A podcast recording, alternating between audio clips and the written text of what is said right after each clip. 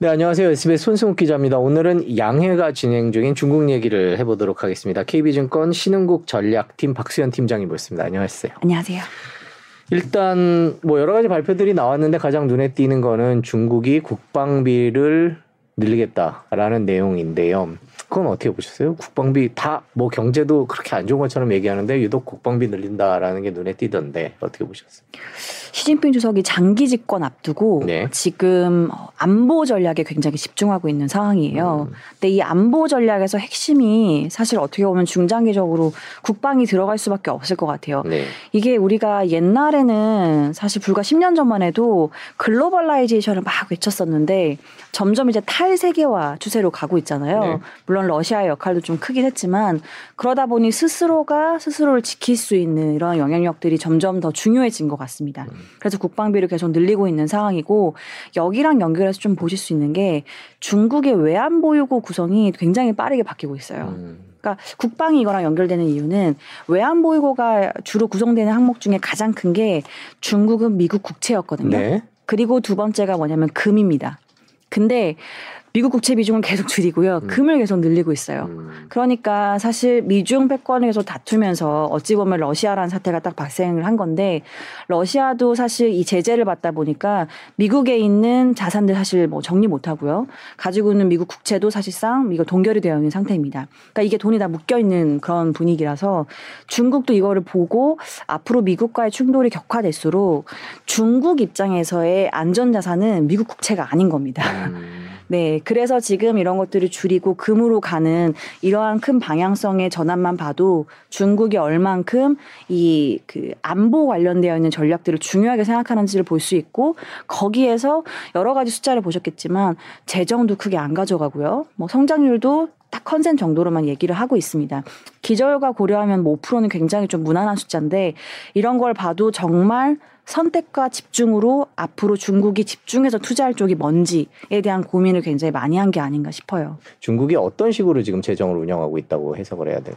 큰 방향성 자체가 미국과 연결되어 있는 이 고리들은 약화시키려고 노력을 하고 있는 것 같다라고 음, 보여져요. 음. 왜냐하면 미국이 제재를 가하기에 가장 좋은 게 두 가지가 있는데 첫 번째는 이미 하고 있습니다. 기술 제재. 음. 두 번째가 금융 관련되어 있는 제재예요. 왜냐하면 글로벌 결제하는 시스템인 이 스위프트를 주도하고 있는 게 미국이기 때문에 미국이 결제망을 막아버리면 중국이 해외에 있는 자산들을 네, 네 이거를 현금화하거나 유동화시키는 게 굉장히 어려울 수 있습니다. 이번 우크라이나 전쟁 때 이제 목격을 했겠죠. 네, 네. 그래서 그러한 것들을 어, 먼저 봤기 때문에 앞으로는 중국 입장에서의 이 미국발 리스크를 줄이기 위해선 보유하고 있는 미국의 자산들을 줄여야 되는 겁니다. 그래서 실제로 국유 기업들한테 어, 해외에 있는 자산들을 좀 줄여라 이런 지지들도 좀 있었다라는 보도가 나왔어요.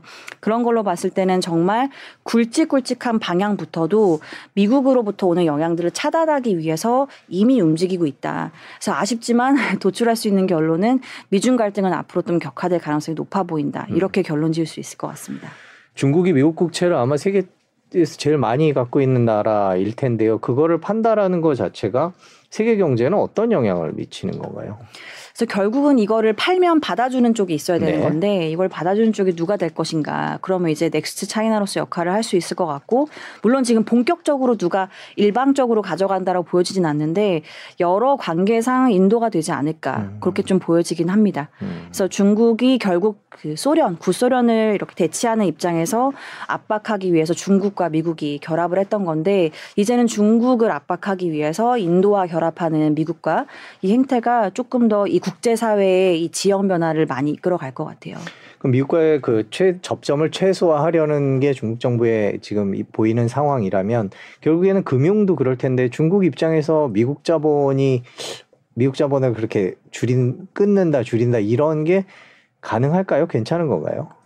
이게 단칼로 무자르듯이 탁 두동강 나진 않겠지만 미국도 사실 중국 관련되어 있는 이 기업 생산 기지 다 철수하고 들어오라고 네. 하는 상황이어서 중국도 스스로 살아남기 위해서는 어, 유사한 전략을 취할 수밖에 없을 것 같아요. 음. 그래서 미국 기업들을 뭐 대대적으로 막진 않겠지만은 실제로 이게 보도가 나오고 아니다라는 반박 기사도 나오긴 했지만 중국이 4대 이제 글로벌 회계법인 그러니까 주로 이제 미국계죠. 네. 들의 이 중국 국유 기업들 감사를 지시해라라는 이 행정명령이 돌았다라는 보도가 있었어요. 근데 아니라고 반박을 중국 정부가 하긴 했지만 어, 이러한 것들이 이제 그 저는 앞으로 좀 더 빈도가 늘어날 수 있다고 봅니다. 왜냐하면 전혀 이런 이슈가 없었으면 저는 이게 기사화 될 가능성이 좀 없지 않았을까라는 생각이 들고요.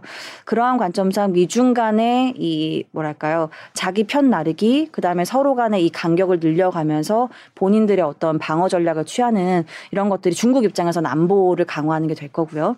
이런 게 앞으로 3년 동안은 중요한 화두로 이끌어질 가능성이 높아 보입니다. 이번 양회에서 중국이 기술 자립 이 얘기를 계속 기술 자립을 강조했다라는 그런 보도들인데 이것도 역시 같은 맥락에서 이해해야 되는 건가요? 미중 갈등? 네. 그러니까 미국에서의 이 압박이 결국 중국이 어, 여러 기술력들을 확보한 핵심 반도체인데 수입하는 것도 안 되고 이걸 결합한 형태로 수출하는 것도 안 되고 이게 중국의 중요한 경제를 이끌어가는 요소였는데 이게 안 된다고 하면 안에서 자립을 하는 수밖에 없거든요. 그래서 여러 가지 내부로 수요를 창출할 수 있는 이런 이벤트들, 어, 인프라 투자 같은 것들을 만들고 있는 거고, 그래서 이러한 어, 전략들은 중국 내부적으로 더 강화될 수밖에 없다. 네, 그래서 뭐 투자 아이디어로 갑자기 넘어가긴 그렇지만 그래서 이런 것들을 어, 주로 육성하는 장기적인 방향성이 있는 것들 위주로 보시는 게 좋을 것 같다. 네, 이렇게 말씀드릴 수 있어요. 그럼 결국 그 미국 이번 양회를 통해서 볼 수 있는 것은 어, 미국과 완전히 갈라서기 위한 준비를 시작했다. 각종 분야에서 이렇게 정리해도 될까요? 네, 그래서 이게 미국과 그 대대적으로 전면전에 나서려면 채비를 해야죠. 네, 그렇죠.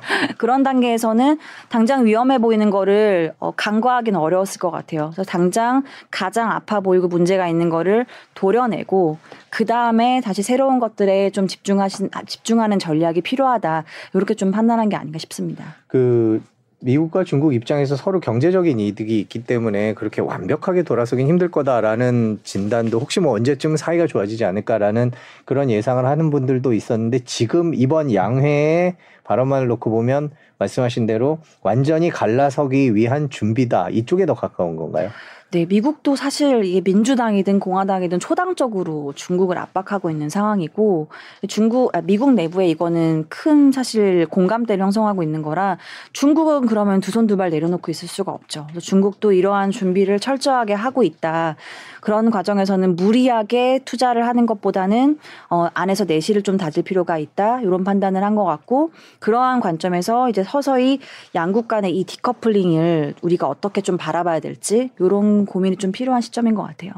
타이완 해협의 갈등 이제 그 부분이 지금 요번에도 양해하는 중간에 무슨 중국의 전투기들이 어디 타이완 해협에 어떻게 떴다 뭐 이런 보도들이 계속 나왔는데 이런 기조가 올해 계속 될까요? 이제 뭐 세계 경제에서 가장 신경이 쓰이는 곳이 타이완 해협이 돼 버렸는데요. 네, 앞으로는 좀 골머리를 계속 앓는 이슈가 될 것 같아요. 네. 왜냐하면 내년에 1월 달에 대만 총통 선거가 있고요. 그래서 5월에 선출이 되고 그다음에 11월 달에 또 미국 대선이 있기 때문에 미국 입장에서는 이 미중 갈등에 결국 칼자루를 여전히 쥐고 있는 게 미국이고 중국을 자극하기 굉장히 좋은 수단이 또 대만입니다. 음. 그래서 사실 역설적으로 대만은 굳이 중국과 충돌을 그렇게 원하지는 않고요. 왜냐하면 중국은 어쨌든 경제 대국이라 대만의 여러 가지 수입해 주는 하는 그 큰 비중 중에 하나가 중국이에요. 그래서 굳이 중국이랑 굉장히 큰 마찰을 일으키려고 하진 않고요. 근데 미국은 반대로 중국을 자극해서 얻어내고자 하는 것들이 있는 상황이라 왜냐하면 그 미국 내부적으로 정치적인 우위를 점하려면 중국을 계속 압박하는 이러한 행태들이 본인들한테 유리하기 때문에 그러면 올해는 사실 대만을 좀 적극 활용해서, 활용해서 중국을 압박하는 수단으로 사용할 가능성이 높고 그렇게 되면 지금과 같은 이런 무력 충돌을 야 기할 수 있는 가능성들이 나타날 수는 있겠다 보여집니다. 네, 이번 양회에서 특별히 타이완에 대해서 뭐 나온 내용은 없죠? 네, 뭐 지난해 사실 뭐 당대회나 이런 데서 무력 충돌을 우리가 어 배제하지 않는다 이런 언급을 해가지고 네네네, 네, 네, 굉장히 그렇죠. 긴장감이 많이 고조됐었는데 이번에 특별히 대만 관련돼서 뭐 하나의 중국 이런 걸 얘기하긴 했지만 어더 뭔가 무력 충돌에 대해서 뭐 가시화되는 뭐 발언을 한 건 없습니다. 그 국방비가 늘었다는 보도를 보면 이게 작년이 7.1%였는데 올해는 7.2%다. 뭐 이런데 이렇게 계속 올리는 추세는 원래 있었던 거죠. 어, 이게 2019년부터 다시 네. 올리기 시작했어요. 음. 그 전에는 조금씩 떨어지다가 오히려 올렸는데 그때부터 기억하시겠지만 이제 관세 이슈가 터지면서 미중 갈등이 아, 오히려 네. 격화됐었죠. 음. 그래서 중국도 전략적인 판단을 한 게 아닌가 싶습니다. 음, 그렇군요. 그 미중 갈등이 이제 계속 깔려 있고 모든 기사들의 해석이 그걸 바탕으로 이루어지고 있는데 상대적으로 유럽에 대해서는 좀 약간 우호적인 메시지가 나오는 것 같아요. 그러니까 중국 경제가 아무래도 유럽 경제 쪽으로 손을 내밀고 있다 건 이렇게 봐야 되는 건가요?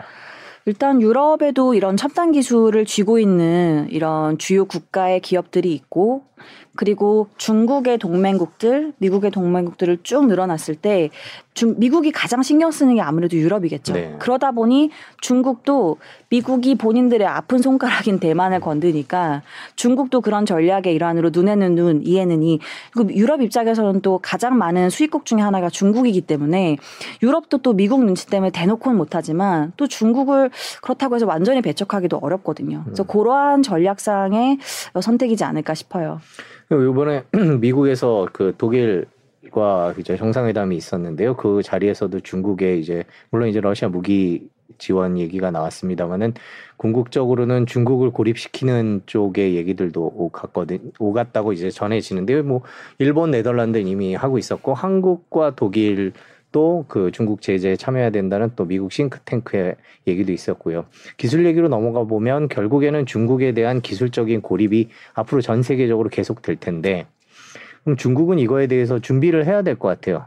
그럼 그거에 대한 얘기들이 좀 나왔을 것 같은데 그런 내용은 어떤 게 있었나요? 일단 기술 자립하는 그 안보 전략 제가 말씀드린 것 네. 중에서 결코 이제 항상 우선순위에 있는 안보 전략 중에 하나예요.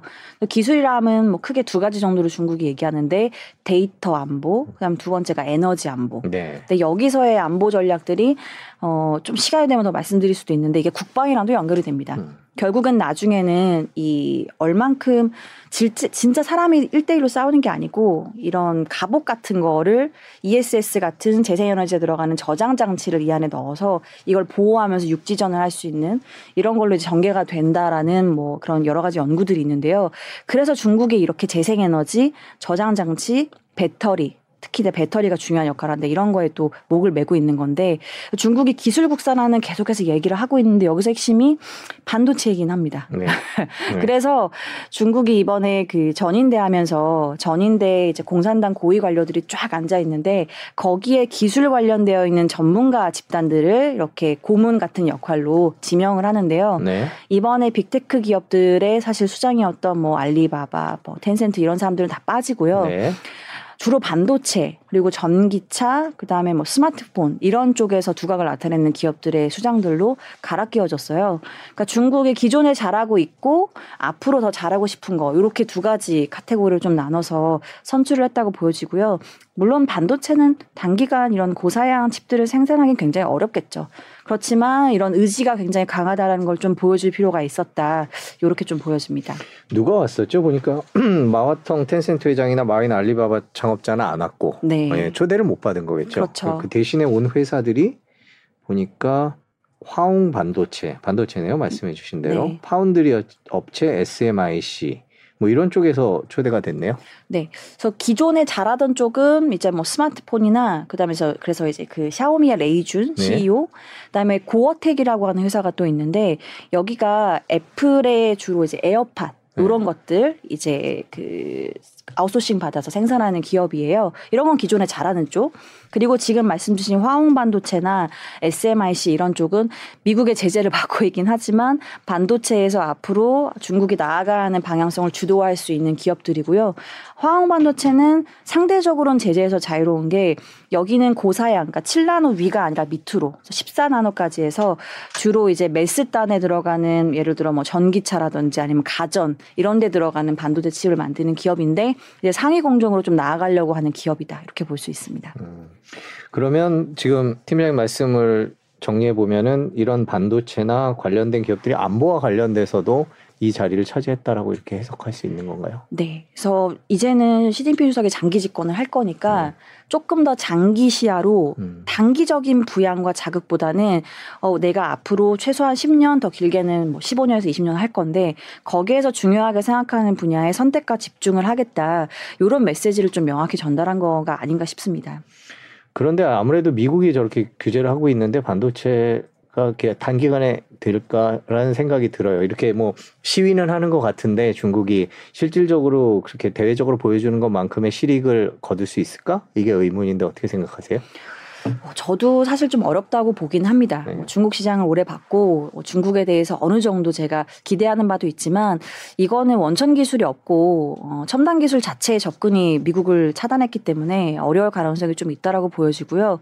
그래서 이거는 앞으로 강화하겠다라는 의지 정도로 우리가 파악하는 게 맞을 것 같고 그래서 또 유럽의 국가들이랑 거기서 얻을 수 있는 어떤 그 첨단 기술에서의 이점들을 누릴 수 있도록 좀 전개를 하고 있는 게 아닌가. 어쨌든 정치적인 이익이 경제적인 이익을 항상 앞서는 뭐 편이 있다 보니까 그런 것들을 고려하는 것 같고 다만 이러한 전략도 유럽이 사실 정말 이 국방과 먹고 사는 문제에 있어서는 미국을 또 떼놓을 수가 없는 거라 그것도 저는 좀 쉽지 않은 선택이라고 보여지고 어, 여기에서 이제 과도기에서 중국이 앞으로 조금 당근과 채찍을 좀 주고 가는 그런 과정이 앞으로 2, 3년 정도 전개가 되지 않을까.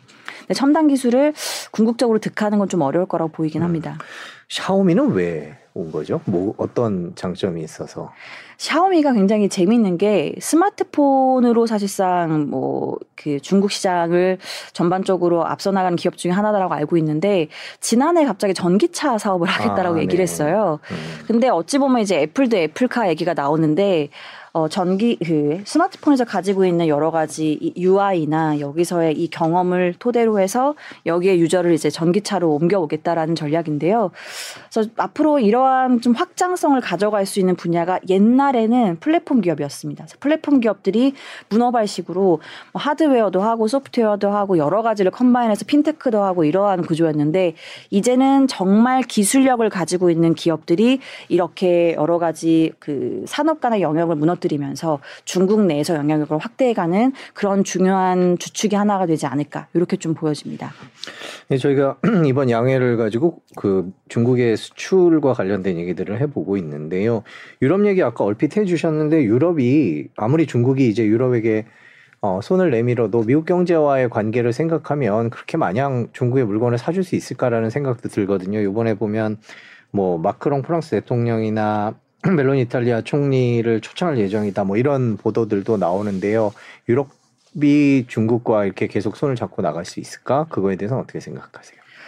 그래서 이것도 유럽 입장에서 미국한테 조금 어 어느 정도 딜을 할 수 있는 음. 수단으로 활용할 수도 있을 것 같아요. 그러니까 IRA 법안 같은 것도 이게 확장을 계속 하려고 하잖아요. 미국이 네. 여기서 우리가 계속 손해를 보는 구조인데 이거를 계속 이렇게 지속하는 건 좀 어렵다.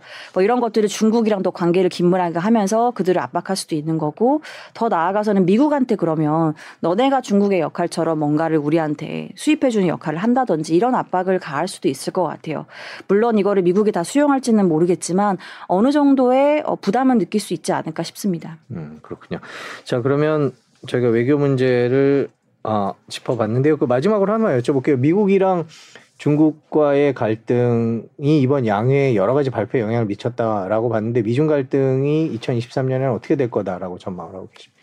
어, 제가 중국 주식을 보는 입장에서는 네. 완화가 되면 좋겠는데 그건 어려울 것 같습니다. 왜 그렇게 연말로 갈수록 더 이 도화선이라고 할까요? 이러한 이벤트들이 잦아질 것 같고요. 일단 그 앞에 서두에도 말씀드렸지만 미중 갈등은 이 칼자루를 미국이 쥐고 있고 어, 1등이 음. 사실 늘 급한 편 급, 급하기 때문에 마음이 2등 입장에서는 굳이 1등을 자극할 필요가 없고요. 근데 이 바이든 대통령이 어, 본인이 사실 또 다시 연임을 한다 뭐 이런 얘기가 나오는 와중에서 지금 지지율이 굉장히 또 높은 건 아니고 그래서 본인의 어떤 인기를 얻기 위해서는 지금 대중 강경책을 조금 미진하게 했던 거를 강화해야 될 필요성이 있다. 그러니까 물론 IRA 같은 법안들이 나오긴 했지만 여기서의 조금 더 확장성을 보이는 것들을 강화할 가능성이 있어 보입니다. 그럼 중국 입장에서는 더 이런 저항들을 강하게 내비칠 가능성이 높고요. 그렇다고 하면 연말이 말씀드린 중요한 정치 이벤트를 앞두고 있는 상황이기 때문에 하반기부터는 이런 것들을 주식에서는 좀 불안하게 느낄 것 같아요. 같아요. 그래서 변동성이 좀 커질 수 있을 것 같고 특히나 이런 미중 갈등 이슈를 가장 싫어하는 게 외국인 투자자인데 네. 중국 본토는 외국인 투자자 비중이 6%밖에 안 됩니다. 그러니까 상대적으로는 변동성에서 조금 자유로운데요. 특히나 홍콩 증시 같은 경우에는 유럽계나 미국계 자금이 절대 다수를 차지하기 때문에 아, 이쪽은 좀 변동성이 커질 수 있겠다 이렇게 좀 보여져요. 그 타이완 경제 나 주가는 어떻게 전망하십니까? 이런 문제가 불거질 때마다 뭐 TSMC 우리나라에도 최근 TSMC 주식을 갖고 계신 분들이 많이 늘어났는데요. 타이완 경제가 이렇게 막 휘청휘청하고 주가 주식 시장이 흔들리기도 하고 이러는데 그 2023년은 어떻게 전망하세요? 이 대만 경제가 굉장히 재밌는 게요. 대만의 어, 점, 전체 무역 수지에서 한 어, 80% 정도가 중국입니다. 음. 네. 그러니까 무역 흑자에서 흑자에서 한 80%고요. 여기에서 절대 다수가 반도체입니다. 그러니까 중국의 내수 경기가 안 좋으면 대만 경제도 힘들어요. 음. 그래서 지난해 이제 뉴스에서 나오는 보도들 보셨겠지만 뭐 대만의 주요 이 지방 선거에 주요 인사들이 다 친중파로 바뀌었어요. 음. 그냥 지난해 중국이 제로 코로나를 지속한 3년째가 돼서 수요가 너무 안 좋다 보니까 대만 경제가 굉장히 큰 부담을 느끼면서 이제 사람들이 아 일단 뭐 대만 중국이랑 싸우는 거 모르겠고 먹고 사는 문제가 중요하다. 그러면서 친중파로 다 갈아 끼워졌거든요.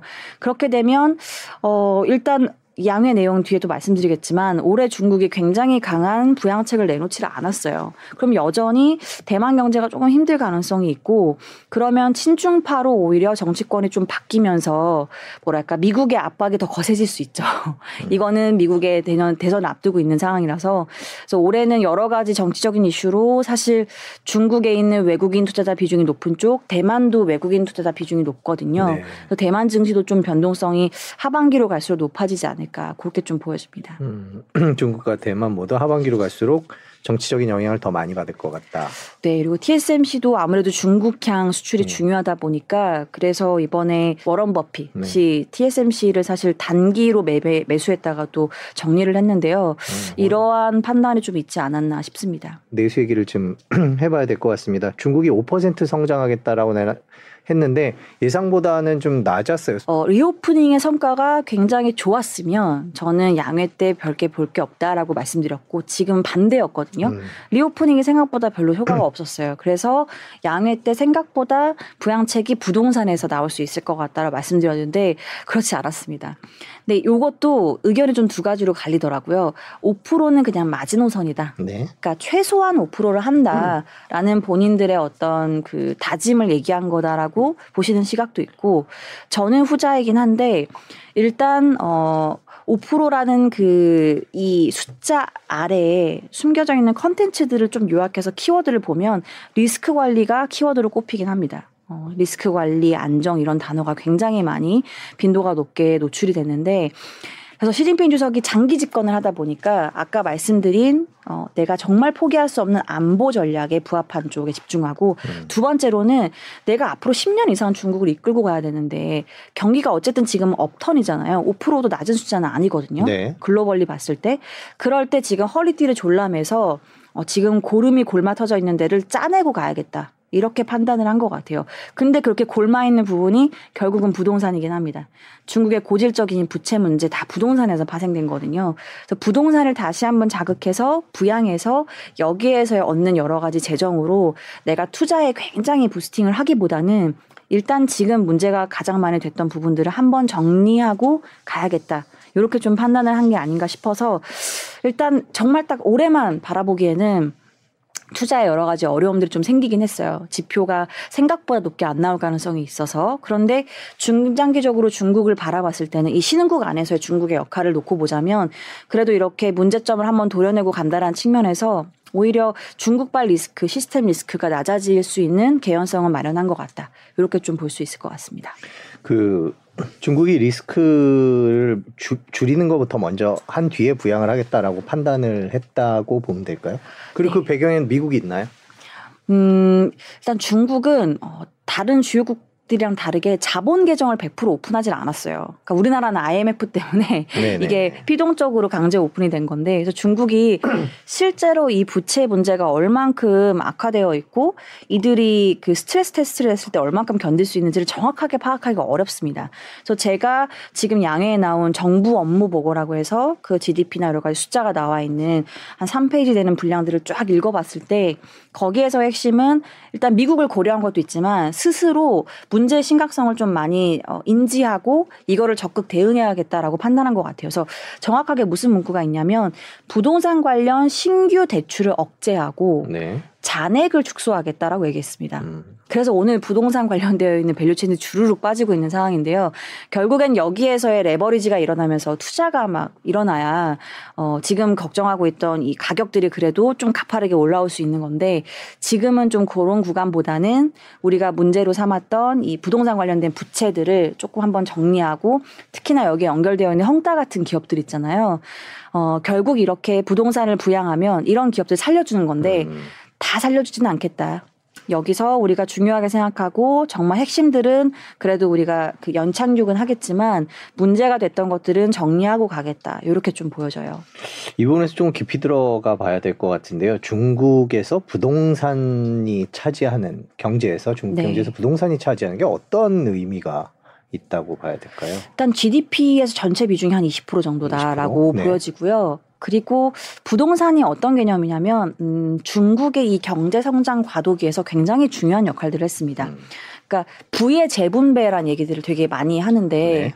이게 중국은 주로 큰 정부를 지향해 왔던 어, 국가이기 때문에 주로 돈을 벌고 어떤 그 국제 수지가 무역 수지 이런 게 개선이 돼도 정부가 여기에 따른 이익을 프로핏을 많이 가져가는 구조였어요. 네. 그런데 이게 소비 시장이 커지고 더 다른 이제 레벨로 개별 개별 그 개발 도상국에서 선진국으로 나아가려면 이 부의 재분배가 필요한 거거든요. 이걸 이제 소비단을 민간으로 어 여기서 이제 부 스팅 될 수 있는 것들을 강화해 줘야 되는데 이 연결고리 역할을 부동산이 했습니다.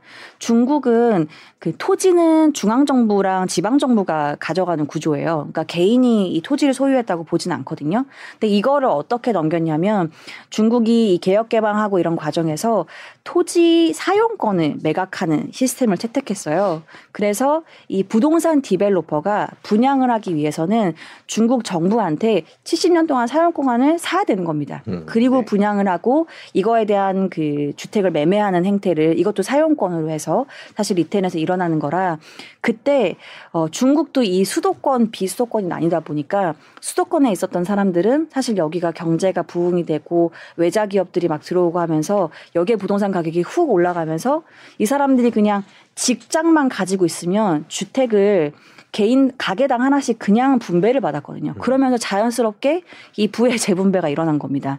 그러면서 이 사람들이 이걸 담보로 어마어마하게 레버리지를 일으켜서 소비도 하고 뭐 부동산을 추가로 사기도 하고 그러면서 중국의 여러 가지 붐을 일으키면서 우리나라도 차화정 이런 것들이 좋았던 건데요. 이러한 그림들로 사실 꽤 괜찮은 이 경제 성장을 누렸는데 문제는 여기에서 레버리지 일으켰던 게 중국 정부가 생각보다 컨트롤을 잘 못했던 측면이 있어요. 그러니까 은행들이 이렇게 우후죽순으로 대출을 줄 때 컨트롤하고 어, 여기는 계정이 오픈이 안 돼 있다 보니까 주요 이런 BIS나 국제 기구들이 나서서 이런 것들을 어, 이렇게 지적하고 이런 것들이 굉장히 부족했어요. 그러다 보니까 중국 정부도 이런 것들을 처음 경험을 했었고 그래서 부동산 관련된 대출이 엄청 늘었고 이 대출을 주로 컨트롤하지 못해서 어떤 현상이 생겼느냐 중국의 기업 부채, 음. 기업 부채가 대부분 국유 기업인데 여기가 부동산에 파생되어 있는 이 연결고리가 굉장히 많습니다. 여기에 기업 부채가 GDP 대비해서 거의 한 170%. 이렇게 되어 있고 주요국들 중에서 기업 부채가 가장 높은 게 중국인데요. 여기가 이제 부동산에 관련되어 있는 문제들이 많이 내포되어 있다. 이렇게 좀 보실 수가 있습니다. 그러면 결국 그렇게 GDP에서 20%를 차지하는 부동산을 부양할 생각이 지금 당장은 부양할 생각이 없다라는 게 이번 양해를 통해서 드러난 중국의 중국 정부 입장이다 이렇게 정리할 수 있겠죠. 네. 그렇게 되면 방금 말씀해주신 그런 메커니즘을 놓고 볼 때 내수를 살리기에도 역시 내수 산업에 있어서도 긍정적이진 않다 이렇게 볼 수 있지 않을까라는 생각이 드는데요. 네, 그래서 제가 원래는 그 부동산 연결된 첫 번째 연결고리가 시크리컬이긴 합니다. 네. 중국의 시크리컬 전체 수요에서 뭐 이게 시크리컬이라고 하면 경기를 타는 산업들을 본 말하는데 주로 철강, 뭐 석탄, 화학 이런 쪽을 보는데요. 이런 쪽의 수요에서 55% 정도가 부동산에서 이제 발생이 되고 16% 정도가 인프라에서 발생을 합니다. 그러니까 합치면은 거의 70%를 넘어가니까 압도적인 규모인데 절대 비중은 부동산이 크기 때문에 부동산에 대한 이런 강한 부양 정책이 나오면 우리나라도 뭐 최근에 철강 기계 이런 거 나쁘지 않았는데요. 한 단계 더 올라갈 수 있고 여기 다음에 오는 게 가계 자산의 중국 69% 정도가 부동산입니다. 음. 그 다음에 소비가 일어날 수 있다라는 게 상반기에 제가 중국을 원래 양회 전에 바라보던 기, 그림이었는데 그게 좀 전개되기가 힘들 것 같아요. 음. 그래서 오늘도 부동산 관련되어 있는 밸류체인들이 중국도 그렇고 우리나라도 기계나 철강 이런 것들이 많이 빠지더라고요. 그래서 요거는 조금 눈높이를 낮추셔야 될 필요가 있을 것 같습니다. 음. 그럼 이제 중국의 내수 산업이다 그러면 이제 무슨 마오타이 같은 이제 그런 소비 또 얘기가 많이 나오고 아니면 뭐 알리바바나 텐센트 같은 그런 플랫폼 기업들 얘기도 많이 나오는데 이게 일단 좀 정리를 해주시죠. 중국의 내수와 관련된 소비와 관련된 산업들이 뭐 중국에도 있고 홍콩에도 상장돼 있고 여러 가지 종류가 있는 것 같은데 그런 것들이 어떤 게 있는지를 좀 짚어주시고 이번 양의 영향을 좀 짚어보면 될 것 같아요. 네. 중국의 지수가 거의 한 15개 이렇게 있어요. 어, 네. 그래서 굉장히 많이 헷갈려 하세요. 코스피는 뭐 코스피 200 정도만 보시는 게 대부분인데 중국은 이게 그 상장되어 있는 거래소마다도 지수가 여러 개 있고 굉장히 복잡하지만 제가 단순하게 딱 정리해서 말씀드리면 크게 세 가지 덩어리로 보시면 됩니다. 중국 본토, 그 다음에 홍콩, 그 다음에 미국에 있는데요. 어, 여기에 섹터 구분도 명확하게 구분지어 볼 수 있습니다. 본토는 주로 어, 전통적인 소비주, 음. 그러니까 뭐 플랫폼이니 뭐 이런 전자상 거래 게임 이런 거 빼고 전통적인 소비들이 그러니까 귀주 모태주 아까 말씀 주신 네. 이런 소비재들 비중이 좀 높고요. 그 다음에 가치주 성격으로 분리되는 아까 뭐 철강이나 석탄화학 이런 쪽 비중이 좀 높은 편이에요. 그리고 홍콩과 미국은 거의 대부분이 플랫폼 기업이라고 음. 보시면 됩니다. 그래서 알리바바, 텐센트, 바이두 이런 기업들의 기여도가 굉장히 높고 시가총액 비중도 실제로 굉장히 크고요. 그래서 어 내가 중국의 소비 경기를 정말 어, 이 좋게 보는 그림이 강화된다라고 하면 사실상 탄력이 더 높은 거는 홍콩과 미국이긴 합니다. 음. 왜냐하면 뭐 귀주모태 이런 것도 사실 소비니까 나쁘지 않은데 어, 본토는 이런 전통적인 소비 위에 아까 말씀드린 철강, 석탄, 화학 이런 쪽 비중도 크기 때문에 전반적으로 이 경기 자체가 사이클이 크게 움직여줘야 되는 필요성이 있고 소비 자체가 조금 어 그래도 완만하게 괜찮을 것 같다라고 하면 여기 뒤를 보는 게 맞는데요. 지금은 사실 소비 자체를 전반적으로 좀 좋게 보 기가 힘든 상황이라 딱 하나를 꼽아서 굉장히 좋다라고 말하기는 좀 어려워요.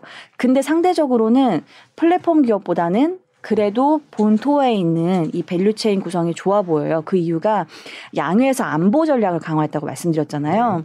그리고 이 구성위원들도 플랫폼의 주요 CEO들은 다 빼고 주로 이런 하드웨어 쪽의 기업들로 채웠는데 이런 하드웨어나 안보 전략에 특히 재생에너지 이런 기업들은 대부분 다 본토에 상장되어 있습니다. 그래서 중국 정부가 육성하고자 하고 또 가장 중요하게 생각하는 안보 전략에 부합한 기업들은 본토에 있다. 근데 이것도 어떻게 연결지어서 볼 수 있냐면 아까 본토는 외국인 투자자 비중이 6%밖에 안 된다고 말씀드렸잖아요. 중국 정부가 외압 그러니까 외국계의 어떤 자금에 큰 흔들림 없이 어떻게 보면 이끌어갈 수 있는 이 거래소고 지수이기도 합니다. 음. 그래서 중국에 있는 모든 종목을 우리 외국인 투자자가 투자할 수 있는 건 아니에요. 개인들은 투자할 수 있는 종목이 한정되어 있습니다. 근데 정말 코어하고 핵심적이게 중국 정부가 육성하려고 기업들은 여기에 또 포함이 안 돼 있어요. 그러니까 이런 것만 해서 봐도 중국 정부가 어떤 좀 속내를 가지고 있는지 볼 수가 있는 부분도 있죠. 근데 오늘 내신 보고서를 보 니까 4대 안보 산업 그래고 농업, 군사, 에너지, 데이터 이런 얘기를 해 주셨는데 이런 기업들은 대부분 다 본토에 있는 건가요? 그러면? 맞습니다.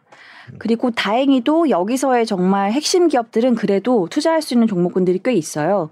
그래서 제가 지금 중요하게 보는 건 일단 소비가 어, 저희가 기울기를 막 이 정도로 봤다고 하면 완만하게 올라오는 정도일 것 같아요. 그리고 워낙 소비에 대한 기대감이 굉장히 높았기 때문에 이 기대감에 부응하는 이 이익이 나오는 게 중요한데 이익이 생각보다 상반기에는 좀 더딜 것 같아요. 그러면 여기에서 정말 이익이 좋아지고 있는 쪽이 어딘가를 보면 이 안보 전략에 부합한 쪽의 이익이 좀 빠르게 올라오고 있긴 합니다.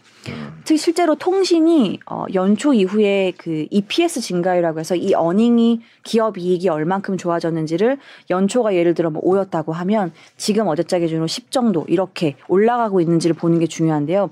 이렇게 가장 빠르게 올라오고 있는 게 통신과 같은 산업입니다. 그리고 IT-텍. 이게 말씀드린 그 데이터 안보, 그다음에 에너지 안보랑 같이 연결되는 이러한 데이터 센터를 엄청 많이 짓는 프로젝트를 동수서산이라고 부르는데 이러한 프로젝트로 실제 어, 연초 이후에 집행되고 있는 이 그 속도를 보니까 3년 동안 한 7천억 위안 정도를 동수서산 관련되어 있는 데이터 센터 짓는 데 투자하겠다라고 했는데 25% 정도가 실제로 집행해서 삽을 뜨고 있는 상황입니다. 그러니까 이게 기대감만 형성되는 게 아니고 실제 이익으로 연결이 되고 있다라는 거죠. 그래서 이렇게 정책 방향성을 예측했던 대로 나오지 않고 불안한 상황에서는 명확하게 이익이 나올 수 있는 쪽 그런 쪽으로 좀 집중이 되고 있다 이렇게 보실 수 있을 것 같아요. 뭐 어느 나라든지 최근에 경기 침체 때문에 결국에 투자할 곳은 정부가 돈을 쓰는 곳이다. 뭐 미국도 마찬가지고요. 그런 얘기들이 나오고 있는데 그렇다면 지금 말씀해주신 거에 따르면 중국은 일단 데이터 센터는 그 중에 하나가 들어가겠고 그게 그 서쪽에다 짓는 거죠. 지난번에 나와서 말씀을 해주셨는데 그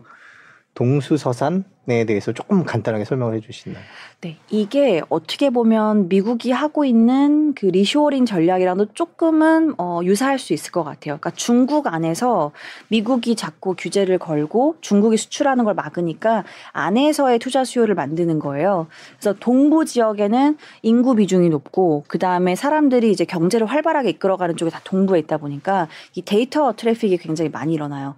그래서 이 데이터들을 옮겨서 주로 이제 인구 밀집도도 낮고 평지가 많고 부동산 가격이 상대적으로 낮은 중부 지역, 동, 서부 지역에 이 데이터 센터를 많이 지어서 이 데이터 센터를 다 운용을 해서 중국의 이 큰 여러 도시들을 어, 이 스마트 도시화 하겠다라는 게 큰 전략 중의 하나입니다. 그럼 거기다 투자하려면 어느 산업에 투자를 해야 되는 거예요? 1차적으로는 굉장히 재미있는 게 이 전체 동수서산이라고 하는 프로젝트를 이끌어가는 주체가 중국의 3대 통신사입니다. 음.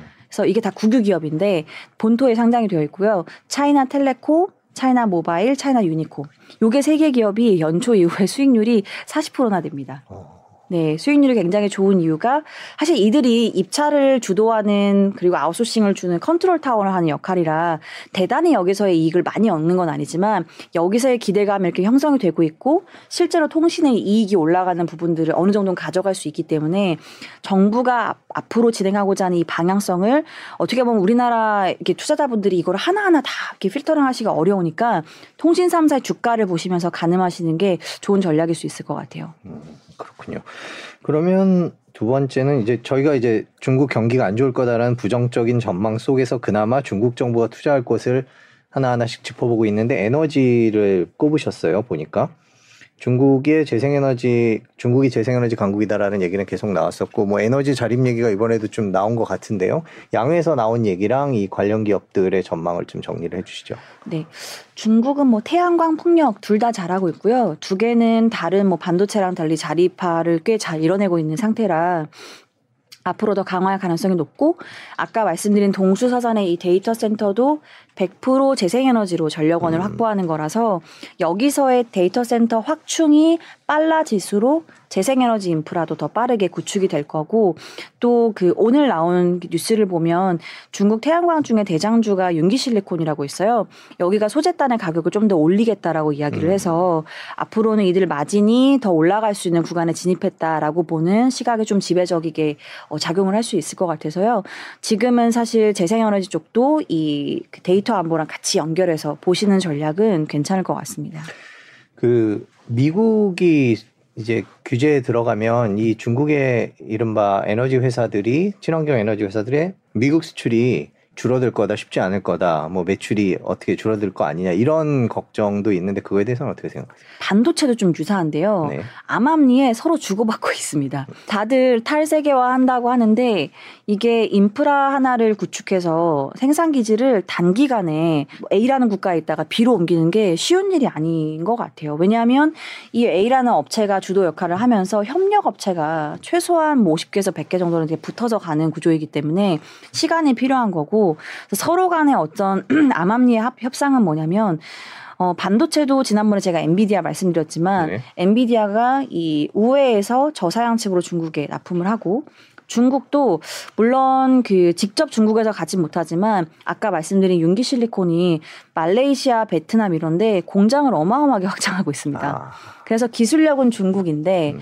이 수입 국가 자체가 중국, 차이나가 아니고 리진을 이제 뭐 베트남이나 뭐 말레이시아 이런 데로 해서 그러니까 어떻게 보면 눈 가리고 아웅인데요. 그런 식으로 서로 주고받고 하는 행태들은 지금 하고 있습니다. 그래서 이게 뭐 5년 정도 시계열이 지나면 조금 더 어, 구체화되면서 이 리쇼어링, 그러니까 자, 자국 내 구축하는 인프라가 강화되면서 이런 것들도 차단할 수는 있겠는데요.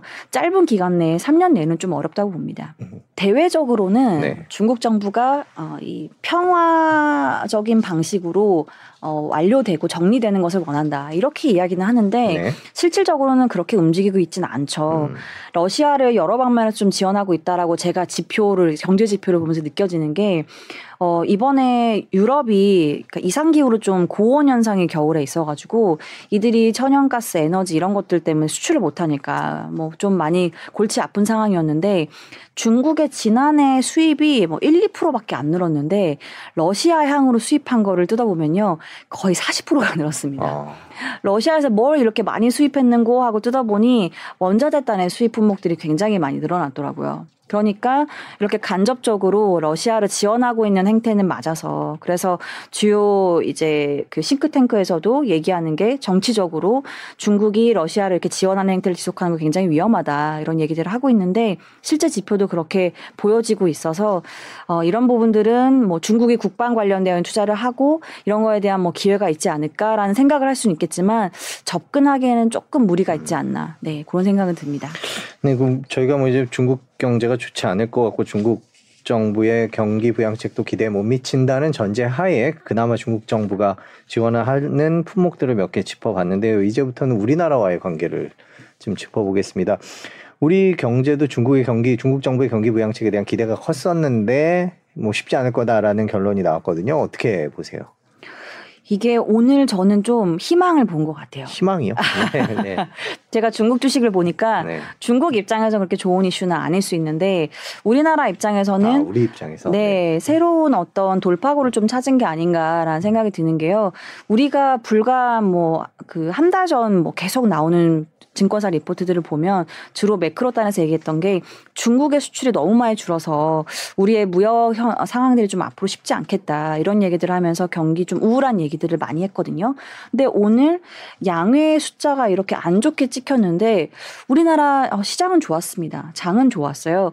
이게 외국인들이 주로 들어오면서 많이 매수세를 좀 이끌어갔는데 이제 큰 전반적인 자산 배분을 보는 관점에서는 일단 어, 선진국과 신흥국 여기서의 자금의 이 배분을 먼저 1차적으로 놓고 보는 게 다수예요. 근데 미국은 더 이상 금리를 오르지는 않을 것 같은데 라는 시각으로 많이 집중이 되고 있고 그러면 전통적으로 우리가 봤던 루틴한 방식은 어 그러면 달러가 좀 약해질 수 있으니까 이제는 신흥 선진국에서의 자금을 좀 빼서 신흥국으로 넣어 볼까? 신흥국에서의 일단 이 1등 역할을 했던 거는 주로 중국이긴 했습니다. 네. 근데 중국이 이렇게 안 좋아 보이면 다른 신흥국들은 그냥 쳐다도 안 봤거든요. 근데 지금은 중국이 좀 안 좋아 보이면 대체제로 어 좀 좋아 보일 수 있는 데가 뭐 어디가 있을까? 그럴 때 이제 한국을 꼽는 이러한 흐름들이 전개가 되고 있는 게 아닌가. 그러니까 한국 자체의 이슈로 오늘 뭐 여러 가지 종목들이 좋은 이슈들이 호재들이 있으면서 매수세가 있었는데 좀 승부를 볼 수 있는 구간에 들어온 것 같고요. 그러니까 중국과 한국을 더 이상 이 proxy라고 하죠. 중국의 어떤 그 연관성에 지어져 있는 이 하나의 국가 중에 하나로 봤다고 하면 이제는 좀 개별로 접근하는 시각들이 많아진 것 같고요. 그래서 중국이 안 좋다고 한국도 안 좋게 보고 중국이 좋다고 중국 한국도 같이 보는 이런 게 아니라 개별적인 호재가 있을 때 한국 자체의 이슈로 조금 뭐 주목받을 수 있는 이러한 모멘텀이 되지 않았나. 그래서 수출이 중국에서 우리나라 로 들어오는 게 많이 줄어서 우리가 걱정했던 부분들이 오히려 이게 좀 나쁜 소식이 좋은 소식으로 변화되는 이러한 어, 길목에 있는 게 아닌가. 저는 굉장히 좀 오늘 좋은 흐름이지 않았나 생각이 듭니다. 그 중국과의 무역 거래도 많이 줄었고 그럼으로 인해서 우리가 손해를 볼 것이냐 이익을 볼 것이냐 이런 논란들이 최근에도 계속 나오고 있는데 그거에 대해서 그러면 앞으로는 계속 한국과 중국의 경제가 조금씩 예전보다는 더 멀어질 가능성이 높다 이렇게 보고 계시는 건가요? 아니면 외국에서 그렇게 보는 시각이 있다 이렇게 보신 거예요? 지금 당장 그게 뭐 하루 아침에 정리될 건 아니고요, 그죠? 네, 점점 멀어지는 어, 이 단계에 지금 이미 진입해 있는 것 같습니다. 음. 왜냐하면 중국이 안보 전략에서 외치는 것 중에 또 키워드를 꼽자면 국산화거든요. 네. 근데 이 국산화가 비단 이 기술 싸움에서의 국산화뿐만 아니라 소비재까지 크게 영역을 확장하고 있어요. 그러니까 여러 가지 영역에서 중국의 국산화를 통해서 중국의 기업들이 중국 안에서 중요한 역할을 하겠다라는 게 전략이라서 결국에는 우리나라가 중국에 나가는 이 무역의 그 수출의 비중이 점점 줄어들 수밖에 없을 것 같고요. 여기서 얼만큼 다변화하는가가 우리의 놓여 있는 숙제인데 이러한 것들을 외국에서 부정적으로 바라보고 있는 거는 뭐 마냥 부정적으로만 바라보는 건 아닌 것 같다. 그래서 좀 여기서의 우리가 좋은 전략들을 취하면 오히려 신흥국 안에서 한국을 좀 돋보일 수 있는 포인트가 되지 않을까 이런 생각들이 좀 들더라고요. 근데 지금 해주신 말씀 대로라면 우리가 중국 정부의 경기 부양책 때문에 좋아질 것이다 해서 이미 주가가 올랐던 기업들도 있거든요. 그런 기업들은 상황이 그렇게 좋지 않은 것 같은데 그렇게 마냥 긍정적으로 해석하기는 어렵지 않나라는 생각도 드는데 어떻게 보세요? 네, 그래서 그런 기업들이 실제로 시가총액이 많이 작아졌죠. 어. 그래서 화장품, 면세점 이런 것들이 옛날만큼의 그 2015년, 16년 요때의 흐름의 그 시가총액이 뭐 굉장히 많이 줄어 있는 상태예요. 이게 회복할 수 있는가에 대한 기대감으로 리오프닝하고 많이 올랐던 건데 그거는 지금 양의 내용도 그렇고 앞으로 중국의 중장기 성장 전략도 그러긴 좀 어려울 것 같습니다. 그래서 어떻게 말씀드리면 이렇게 이야기하면 좀 마음이 아프긴 하지만 이미 시가총액이 많이 떨어져 있고 주식시장 안에서 영향력이 많이 낮아져 있는 상태라 여기에 물론 그 낙폭이 더 커지면 당연히 타격은 있겠지만 옛날만큼은 아닐 수 있겠다. 뭐 사드만큼 그때 사실상 굉장히 많이 충격을 받았던 건데 그런 건 아닐 것 같고요. 지금 우리나라가 기존에 잘하고 앞으로 더 집중해 나갈 뭐 오늘 같은 경우에도 이제 배터리나 이런 쪽 흐름이 좋았는데요. 반도체도 그렇고 이런 쪽은 중국이 물론 배터리는 중국도 잘하지만 반도체 쪽에서 영향력이나 우리가 기존에 잘하던 것들 이런 것들에서 영향력이 좀 더 커진다고 하면 뭐 미디어도 포함이 될 수 있을 것 같고요. 그러면 한국 자체의 이 나라의 어떤 유니크한 면을 보고 중국과의 연결점을 굳이 찾지 않고 들어오는 자금들이 꽤 많아지지 않을까 그런 생각이 좀 들어요. 듣더라고요. 네. 그 우리나라가 요즘에 최근에 수출 부진 때문에 되게 애를 먹고 있습니다. 뭐 네. 그런 상황인데 중국 상황이 이래서 이제 우리나라가 기업들 중에 중국에 수출하는 기업들이 많은데 그런 기업들은 더 어려워지지 않을까라는 걱정을 하시는 분들도 있을 것 같아요. 그 대중무역 어떻게 전망을 하십니까? 그래서 이게 완성품을 납품하는 거는 지금은 좀 눈높이 낮추셔야 될 것 같습니다. 음. 그래서 중간 재단에서 중국이 할 수 없는 것들이 있거든요. 그런 것들은 우리나라나 뭐 여러 나라에서 기존에 받던 물량들을 계속 받아야 될 거고 그런 게 이제 반도체나 이런 것들이 될 건데 문제는 미국과의 협상에서 우리가 얼만큼 우리가 필요한 유리한 것들을 얻어낼 수 있는가가 핵심일 것 같아요. 이거는 어 여러 고찰이 필요하기는 한데 우리가 그럼 미국이 계속해서 납품하지 말라고 해서 중국의 스마트폰 수요가 올라오는데 중국의 반도체를 계속 납품을 안 할 건가? 저는 중국의 소비가 생각보다 약할 수는 있는데 올해 떨어지는 그림은 결코 아니라고 봅니다. 우상향하는 그림은 맞아서 지난 3년 동안 부진했던 스마트폰 소비가 이제는 교체주의가 한번 도래했다라고는 보여져요. 근데 부동산의 부양 강도가 생각보다 낮아서 원래 우리가 10 정도의 강도로 스마트폰의 판매가 좋을 거라고 봤다고 하면 한 7에서 6 정도로 보시는 게 맞을 것 같기는 해요. 그렇지만 판매가 늘어나는 건 맞기 때문에 여기서의 우리나라 이제 중간재들이 들어가는 것들은 충분히 영향력을 행사할 수 있을 것 같고 다만 미국과의 협상 능력이 좀 중요할 것 같아요. 근데 그거는 뭐 미국도 그렇게 하고 있기 때문에 전체 end user까지 합치면 반도체의 사실 3분의 1 정도의 수요를 중국 혼자서 만들어내기 때문에 어, 미국이 그렇게 납품을 하고 있는데 우리나라 기업만 못하게 하는 건 조금 어불성설이지 않을까. 그래서 그런 것들은 중간재단에서의 기여도들은 여전히 좀 가져갈 수 있을 것 같습니다. 음, 그렇군요. 자, 이제 시진핑 3기가 시작이 되면서 그거와 관련된 이제 앞으로 어떻게 시진핑 3기가 진행될지에 대한 청사진들이 이제 중국 양해를 통해서 나왔다 이런 평가가 나왔는데 마지막으로 눈여겨봐야 할 것들 지금까지 나온 것들 좀 정리를 해주시고 앞으로 또 뭘 봐야 될지 그런 것들도 좀 정리를 해주시죠. 딱 당장 어, 중국에 좋아 보이는 것들을 꼽자고 하면 아까 여러 가지 말씀을 나누었지만 많아 보이진 않습니다. 근데 중장기로 중국이 어떤 이 아킬리스건으로 이제 자리 잡았던 부동산 문제를 해결한다는 관점에서 중국을 좀 중장기로 좋게 볼 수 있는 종목 하나를 가지고 장기로 들고 가시기에는 괜찮은 타이밍이 된 것 같아요. 단기로 사고 팔고 이런 것들은 좀 지금 보기에는 뭐 우리나라 주식도 어려운데 중국은 계속 보실 수가 없으니까 어려울 것 같고요. 그래서 그런 거를 하나씩 집어서 중장기 전략에 부합한 거를 보시는 게 좋을 것 같고 제가 일단 올해 중국을 바라보는 그림에서 마침 지금 보고 계시는 자료에도 있긴 한데 네. 은행에 관련되어 있는 차트를 좀 보시는 게 중요할 것 같아요. 음.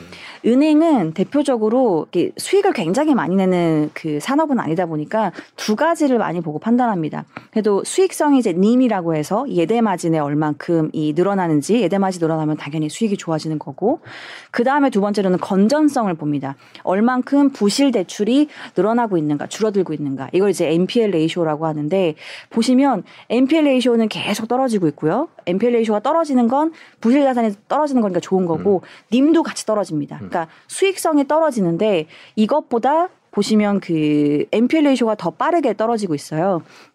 앞으로 올 한 해 동안은 우리가 당장 이익을 바라보는 게 아니고 우리가 그동안 부담스러워했던 부채 이슈를 해결하고 가는 거에 더 초점이 맞춰져 있다.